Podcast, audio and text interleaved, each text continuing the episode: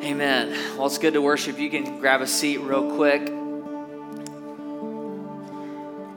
want to tell you about something that's not unlike what we just did.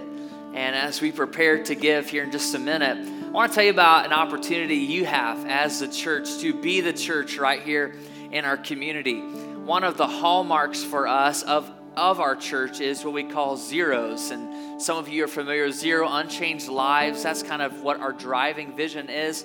But underneath that are a lot of other things. And one of those is Zero Needs Among Us, helping with God to identify what are the needs in our community and how do we go meet those in a quick and agile way. And one of those was presented to us last summer at a Byron Days event. And so the parade happens right down here and uh, it's exciting, it's fun, it's like the best of small town America, all wrapped up in a one weekend. I love it. Uh, I got to be a part of it last summer as a new resident.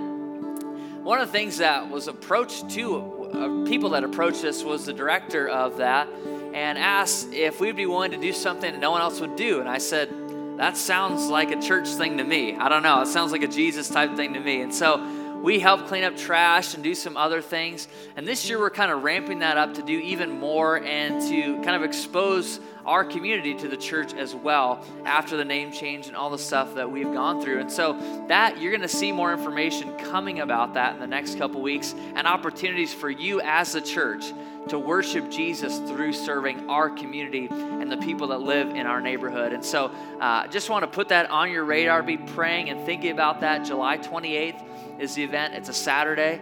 And so if you're in town and you want to get your hands a little bit dirty and you're not uh, shy for a challenge, um, you're perfect. And if you're like, I don't know what you're going to do, but I want to serve, you're also perfect. Like you will fit what we need. And so we're looking for a small team to be part of that.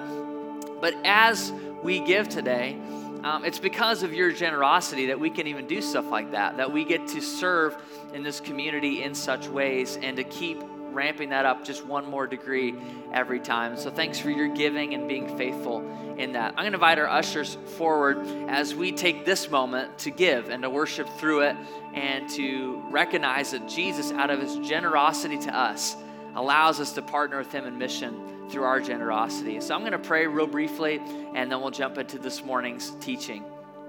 So, Father, again, thanks for making us aware that you're with us. Thanks for your generosity to us. And we pray that you'd multiply what we give today, that you'd help it to go farther, and that every one of us would sense your pleasure in us as we give generously and cheerfully. We love you and thank you for this time. In Jesus' name, amen. Amen. Well, again, it's summer. I'm glad that you are here. I'm glad you're with us. Um, we want to continue to make spaces like this, even throughout the summer, in which your schedule may be as crazy as mine and may be gone here and there. Uh, but wanted to just make you aware that as we continue to do that, um, this series could be for some of you very life changing. And I know for me, as I've even studied and prayed, that's my prayer for you. And I know Jesus wants that from us. I don't know if this summer you're maybe doing some housing projects, right? Maybe some renovations. Maybe some of you are getting the landscaping kind of sorted out. Maybe you installed a pool and you're trying to figure out all the ins and outs of that, how to make it the most comfortable experience ever. But I don't know if you ever sat and just observed houses, but houses are funny things. Now, here's why I say that Houses are funny things because we invest thousands, if maybe some of us tens of thousands, in making our houses more comfortable. Now, again, they're funny because some of us, that means uh, better landscaping, and you drive up, you're like, ah, my house looks so good. You just feel comfortable as you get home from work. Or maybe for you, it's investing in some new furniture this summer. You're figuring out how do I get rid of the couch that's sort of old so I can get a new couch? Like, how do I make an IKEA trip work in my daily schedule? Like, how do I do all those things? Others of you, it's installing like some electronic uh, thermostats and all that, and you've got the Nest app on your phone. You could tell me what temperature it is in your basement as if I care. Like, you could do that if you want. Like, that's your prerogative. Uh, and, and why are the basements always so cold anyway? Like, have we not figured that out? Like, let's figure out a way to regulate that. That's a side note, different sermon. But what's funny about houses to me is that really, I don't know if this is true about your house. I know this is true of where I live, is every time I walk in that door, I just feel different than before. I, I walk in and there's a sense of, like I'm home. Like it's good to be home. Some of you traveled already this summer. There's a certain feeling that you get when you walk back into the door and you're like, vacation was good, but man, it feels good to be back, right? You maybe have gone on some business trips, very similar feeling.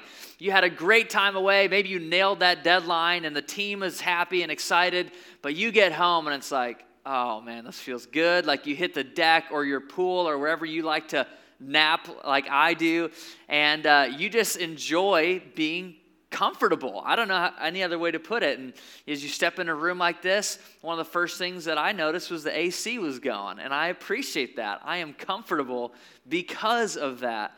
Something happened about a year ago in my life. A year ago, we sold our house to move here to Byron Center. A year ago, the house that we had put about six to eight months of renovation and new flooring and more comfortable furniture and all the things that make a house a house, we signed it away to someone else and now they live there. So about a year ago, that happened.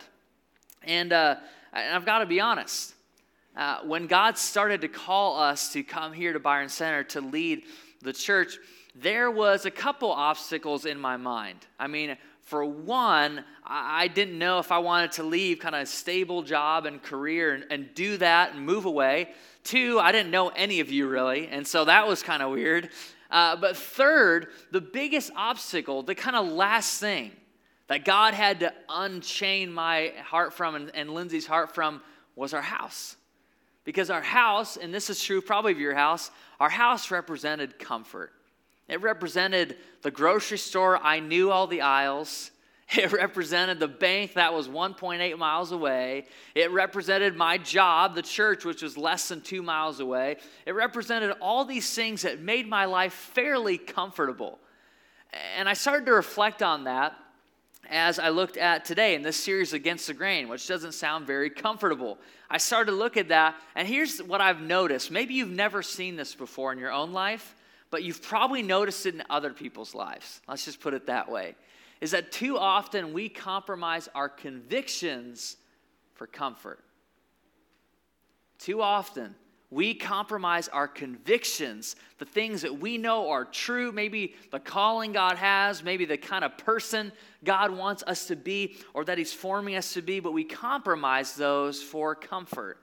Now, this may play out in a whole bunch of ways in your life. Maybe it looks like your house and the priority that that gets in your budget. Maybe it looks like your own physical health and saying, you know what, it'd be good for me to go to the gym, but man, this couch is nice. Like the chaise, that weird extended thing, this is perfect napping material. Like maybe that's a bigger priority. And so comfort is the goal in there. Maybe for you, it even comes down to uh, your own sexuality and how that's expressed and how those things are wrestled through. Maybe it's with your own schedule. Maybe it's how you schedule your own life reveals that there are moments in which you compromise a conviction for comfort. Some of you have friends or been in the wake of a marriage or a parenting situation that's crumbling and falling apart because someone compromised a conviction for what was comfortable, for what was easy, for what in some ways felt innate. Now, if you dug deeper into the core of that, you'd find people who compromise convictions for comfort in areas of their own soul. And that plays itself out in apathy or an aversion to risk or a lack of trust and dependence on God because it's more comfortable, if we are honest, to do it our own way. It's easier for me to live life according to my agenda rather than listening and following and discerning where Jesus might be leading me. And there's a question. I don't know if you've wrestled with this question. I don't know how long you've thought about this question, or I don't even know if that this kind of question is on your radar. But I would love the answer. I would love to know the answer. If you have it, I'd love to know it. And this is the question How do I resist compromise? If, if we know that deep down in our own souls, that the conviction is more important than my comfort. And I think most of us would agree with that, that the core convictions that guide our lives should be more important than the comfort that we might feel pursue, that we should pursue. That the conviction is more important than the comfort. But many, many times we don't resist the compromise. We slip into the comfort and ditch our convictions along the way. Well, you have probably faced situations not unlike a teenage boy named Daniel. Now, this teenager, I don't uh, you may be familiar with this story, maybe you've read it before. Daniel, teenage guy, is around 12 or 13 years old, wrestling with all sorts of weirdness in his life as puberty and adolescence have a way of doing. Like he's just in a weird place. And, one day life is normal. The next day, his hometown is sieged by another nation. And they end up taking this young kid named Dan hostage they take him to this other nation and decide that he's going to work as kind of a servant in this local government. And, and, he's torn apart, families are ripped apart. But Daniel was sharp. Dan had an intelligence about him, he was wise, he was way mature beyond his own years. He was good looking and handsome, which was a bonus. Like, but Dan was taken especially aside by the king. And he faced many decisions in which he could compromise his conviction for comfort, but he didn't. He knew the answer to how do you resist compromise. And you can actually read his story in Daniel 1 in the Hebrew scriptures. You've got a Bible or a device, you probably can find it. Like in Daniel 1, this is what we read about this guy who knew what it took to resist compromise. So, in the third year of the reign of Jehoiakim, king of Judah, Nebuchadnezzar, king of Babylon, came to Jerusalem and besieged it. This is Dan's hometown. And the Lord delivered Jehoiakim, king of Judah, into his hand, along with some of the articles from the temple of God. These he carried off to the temple of his God in Babylonia and put in the treasure house of his God. Then the king ordered Ashpenaz, king, uh, chief of his court officials, to bring into the king's service some of the Israelites from the royal family and the nobility, guys, teenagers like Dan. Young men without any physical defect, handsome, showing aptitude for every kind of learning, well informed, quick to understand, and qualified to serve in the king's palace.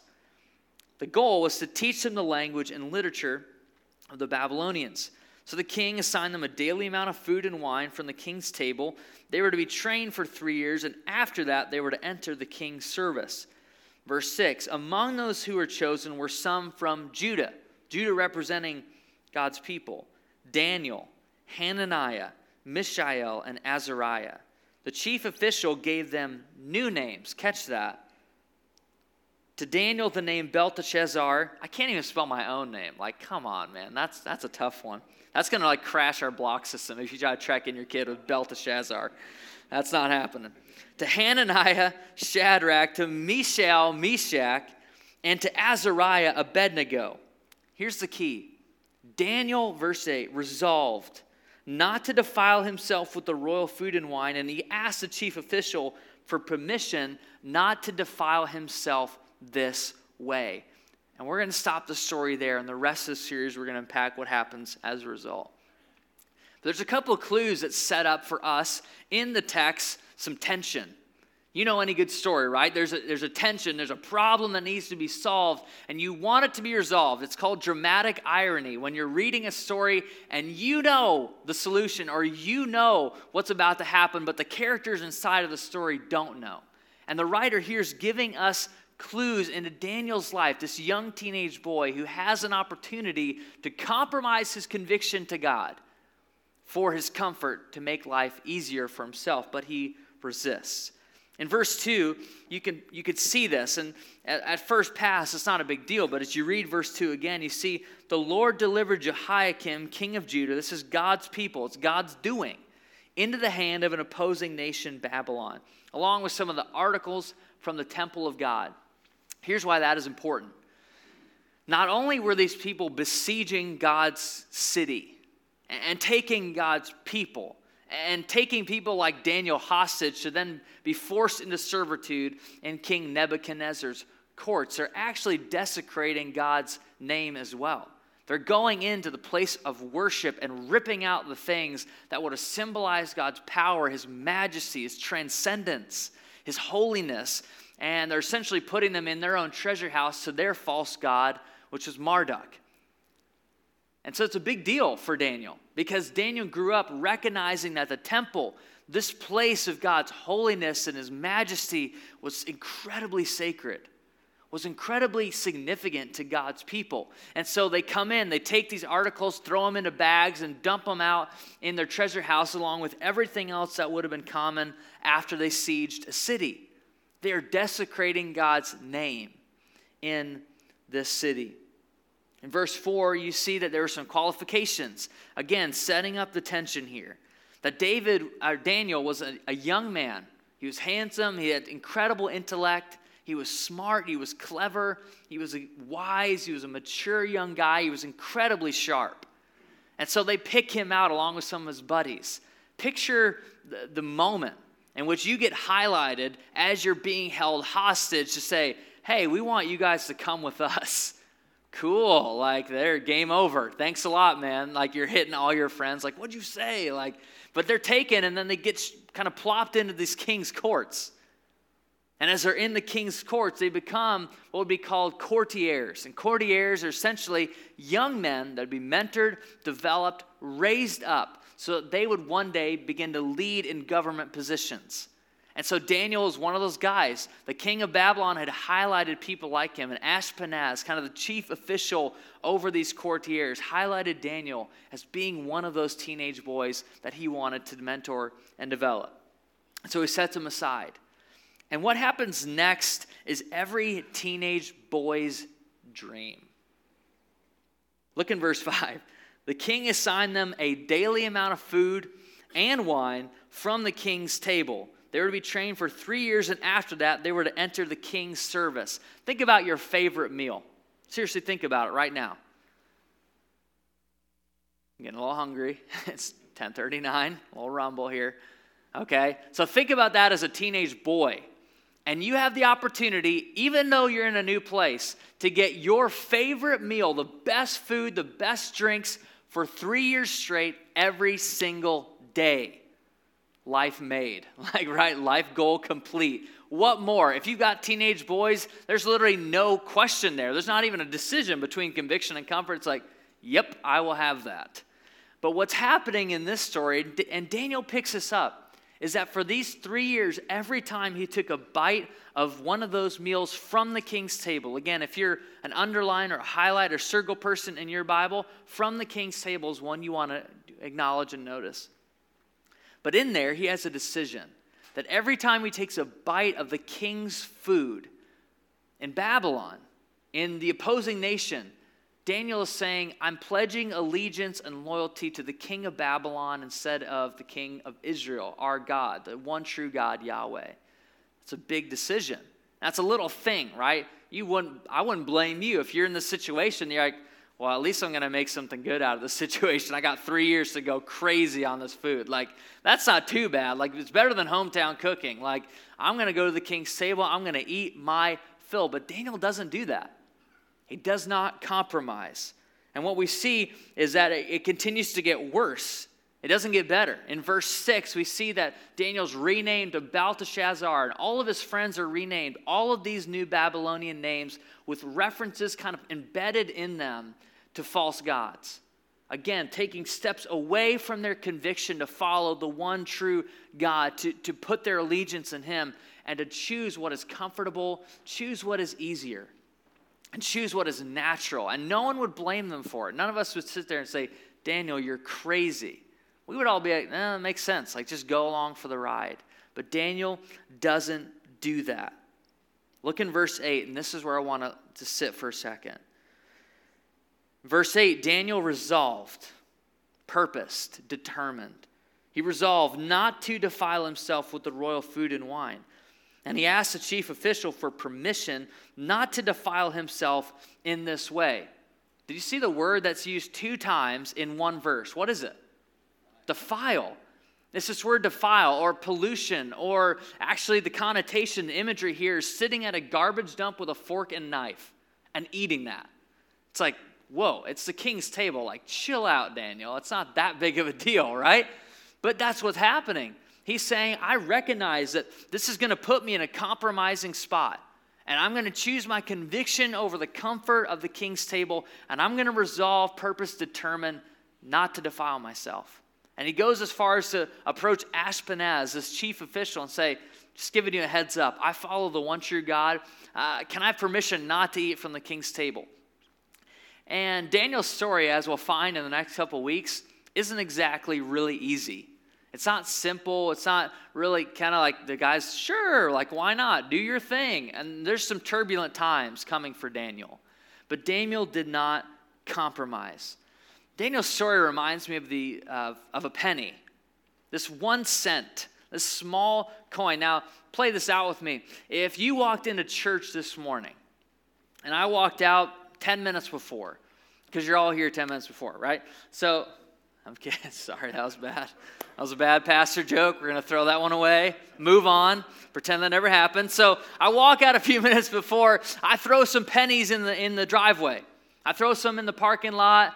And as you're driving in and you get out of your car, you may notice one. You maybe have done this recently at Meijer or any, any other store, really, that you walk into. And you notice there's a penny there. How many of you really are going to step aside and grab that penny? Very few of you.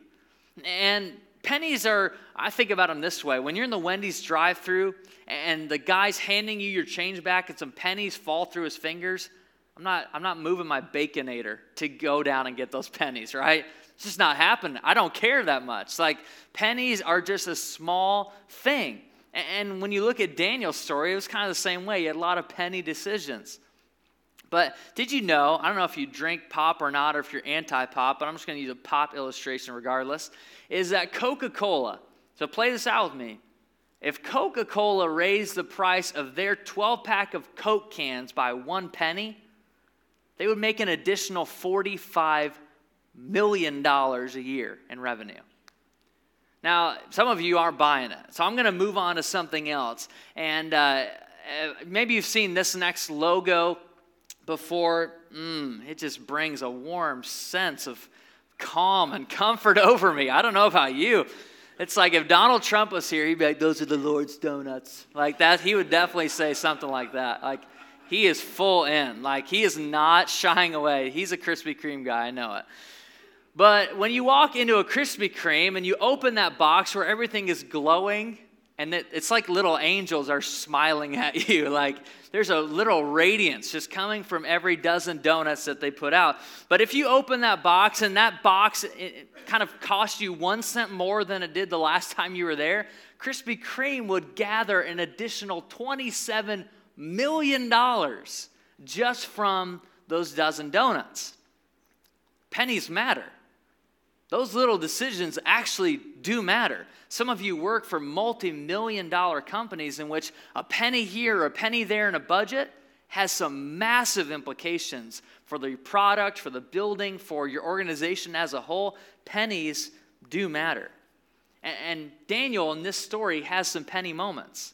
He has penny decisions, right? None of his friends would really, again, shy away from, man, king's table, three years, I'm in. And, but Daniel says, no, I'm going to resist compromise. And he points out this plan for us. And maybe you today have looked back at your life, maybe even sitting here, and God's voice is speaking to you and helping you recognize that maybe there are places that, that we compromise our conviction for comfort. Maybe there are areas of your marriage in which you compromise conviction for comfort. Maybe there are situations as a parent or a grandparent in which ah, I'm going to compromise conviction here because it's way more comfortable. Maybe there's an area of your life that God is calling you to. Maybe it was a dream that you had, and yet you compromise that conviction, that dream, that calling for comfort. Whatever it is, Daniel gives us a strategy to resist compromise. He gives us a way out. He points it, and maybe, again, you've noticed this, maybe you've never seen this or acknowledged it before, but Daniel says if you want to resist compromise and instead you want to live out of your convictions and not pursue comfort, here's what you will do. You and I will make a decision to stick to our convictions even when, even when, even when they go against the grain. Stick to our convictions even when they go against the grain. And friends, let me tell you, they will following Jesus is not going to get easier, it's going to get more difficult. And even in our cultural moment, you see there's kind of like this pressure building when it comes to even our own faith and Christianity. Friends, it's not going to get easier, it's going to get more difficult, and that's a good thing. Because what it forces us to do is make a decision will we stick to our convic- convictions or instead pursue comfort? And Daniel's plan for us is saying, no, no, no. Friends, stick to your convictions even when they go against the grain. Stick to your convictions even when parenting uh, in a passive, hands off way would be easier. Stick to your convictions even when being a part of, uh, of some other organization or other business that would just be easier for you but wouldn't be the right thing for you would be easier. Stick to your convictions in your marriage when someone tries to step in or a Facebook message comes in from an old acquaintance. Stick to your convictions. When there's opportunities at work to join in, to put other people down, to maybe knock at your employer or gossip about an employee, stick to your convictions. When you as a student have opportunities to cheat in school or to cut corners in a project, stick to your convictions. When you have the opportunity to manipulate people, situations, and circumstances to get your agenda complete rather than what you know God would want, stick to your convictions. John, as a pastor, when there's moments in which you could compromise conviction for comfort, stick to your convictions. That's Daniel's plan. It's his way out for us. And, and I believe, and I know Jesus is building his church in such a way, and that we have not experienced this here in America to the degree that our friends and brothers and sisters around the world have experienced it. But it reminds me of Russell Moore's quote. He wrote the book Onward, talking about Daniel and the decision to, at times, stick to our convictions when they go against the grain. He writes this in Onward A Christianity without friction in the culture is a Christianity that dies. Let me say that one more time. I want you to understand what he's saying. A Christianity that's without friction in the culture is a Christianity that dies. Russell Moore is an intense guy. That's an intense quote. But what he is saying is that if you want to live the life Daniel ends up living and see God move in the way Daniel sees him move and see miracles happen in your life, to see your own life go deeper and deeper in alignment with Jesus, you will have to stick to your convictions even when they go against the grain. And that's not always, always going to be welcomed. No one's going to give you a, a kind of pass on that. Maybe it's at work or at home or in other places. But a Christianity that's without friction in the culture is a Christianity that dies. And so, if you want to learn to stick to your convictions and, and not compromise for comfort, if you want to follow Daniel's example, if you want to live the way Daniel lives, here's what you will do starting today. Because many of us are not facing situations which we're hostage in a foreign government and have to live out our Christianity in a place that wants to persecute us. Now, we're part of a global church in which that is the reality for a majority of Christians in the world. But we don't live there. And so, where do we start? If that's not us, where do we start with this? And here's what I think Daniel would tell us you have to know your convictions before you will stick to your convictions. And that starts by just articulating what those are. It starts by either writing them down or saying them to a trusted friend or spouse or, or talking to a mentor about what those convictions are because when the situations come, those against the grain moments come, you've got to stick to your guns. But you don't do that if you don't know what they are. You've got to stick to your convictions. Maybe for some of you, it's making a definitive statement about your marriage or how you will parent or how you will follow Jesus or what you do with your money or the kind of person that you're becoming. Stick to your convictions. You've got to know them. Maybe for some of you today, it's in this moment, it's tomorrow, it's tonight, it's maybe in the morning when you do your chair time. That's when I'm going to do it. But writing down three to five convictions you have, just stating what they are, just sharing what they actually are, articulating them somehow, so that when those times come, you can stand firm. You can stick to your convictions, even when they go against the grain. Think about the beauty of our church right now, the place that we are in. As I look around the room, the faces who, for some of you, over a decade, have stuck to your convictions that our community needs a vibrant church that's serving, that's loving, that's raising up kids and students, that's preaching God's word faithfully, it's worshiping recklessly at times. Like, I look around that as, as we stand on the shoulders of some of you. It's because you stuck to convictions even when it was against the grain. There were moments you could have quit and thrown in the towel, and you haven't because you believe that zero unchanged lives is the vision, it's the goal, it's why we do what we do. So, all that to say, uh, so what? I mean, what really is at stake? Because Daniel's life, again, you can read through this story. I would encourage you to read before you ever show up on a Sunday to this. But as you read through the story as we journey through this series, as we're kind of exploring his life in the online justice journey, which you can still join on Facebook today. As you look through those things, what's at stake here? Why does this really matter? And what would Daniel tell us about, no, guys, you need to do this. You need to hear this. You need to, to learn this. And if you follow his plan, you'll see. Because if we fail to do that, if we instead compromise convictions and instead choose comfort, choose an easier way, choose the maybe kind of sort of Jesus way at times, and maybe a little bit of John's agenda or your agenda mix into that, we will begin to sacrifice the wrong things. We will feel a life that's depleted and empty and exhausted. There's a life coming that would be way easier to, to quit on your parenting to quit on being a good steward of your finances, to quit on your marriage, to quit on really investing in the next generation as a volunteer, to quit on all these things, to become lazy, to become passive, to stop confronting and telling the truth in love, but just avoid conflict at all costs. All those things will start to happen in your life slowly but surely if you do not stick to your convictions. But instead, and if Jesus was here, he models this that if we choose to stick to our convictions, even when they go against the grain, we are signing up for a life of deep and bold, courageous followers of Jesus, of joy that you can't control or bottle or buy, of the supernatural being worked out in your life, of sensing God's voice and his pleasure over you of serving at things like Byron Days in a couple weeks with just a joy and a contagious passion that people on the parade route are like, what is happening? What did John feed them prior? Like, what, what is going on with these people? Like, that kind of joy in serving. A life of adventure, not boredom. A life of passion, not fatigue and laziness and apathy. A life that's full. A life that knows and understands and lives out of the gospel. That's the kind of life. And friends, where this is rooted, it's not Daniel's idea to lay aside comfort for living out a conviction, it's God's idea.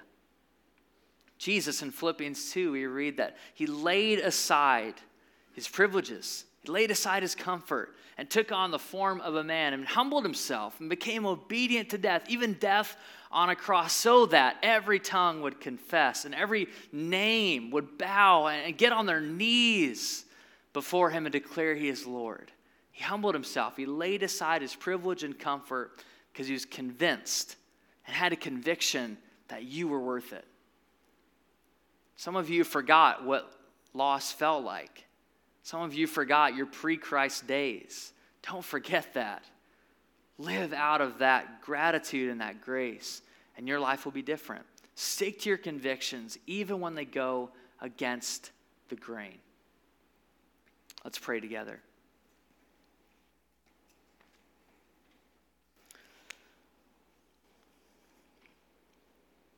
Lord, I know that just because I've even been speaking in, in my own life, that you're probably speaking to some of us in this room who, if we decided today to stick to our convictions in our workplace, in our marriage, with our kids at school, that people would begin to notice that something is different. People would begin to notice that Jesus is actually the, the central figure, the centering person in our life. And they would probably start to ask questions that would require us to have courage and boldness, but they would also start to ask questions that would maybe lead them to life, help continue their relationship with you. So, God, I pray for the person today who has compromised, who's trampled over convictions in pursuit of comfort. God, I pray that as the psalmist prays, that you would restore them with a clean heart, that you'd bring purity to them, that they would sense that you are at work in them, recreating them. God, I pray for the person this morning who sits through services like this and worships and gives and maybe even serves and hears your word, has chair time here and there, but has lost a sense of adventure that living against the grain brings, has lost a sense of passion, has lost a sense of holy risk that following you brings. I pray the same thing, Lord. I pray you'd restore passion, restore joy, restore boldness to them. Help them to live a life that's against the grain that does cause some questions, does cause them to more fully rely on you and your Holy Spirit speaking. Finally, God, I just aware that people are at all realms of the spectrum of following you. Some of us are still asking questions. Some of us don't know where we are. God, I pray for that person that today, that they would be convinced that you love them enough to lay aside your own comfort and privilege and equality with God. Didn't consider it something to be grasped at, but laid it aside because you had a conviction that every person was worth your love. Every person was worth the cross, and every person was worth you defeating death for them.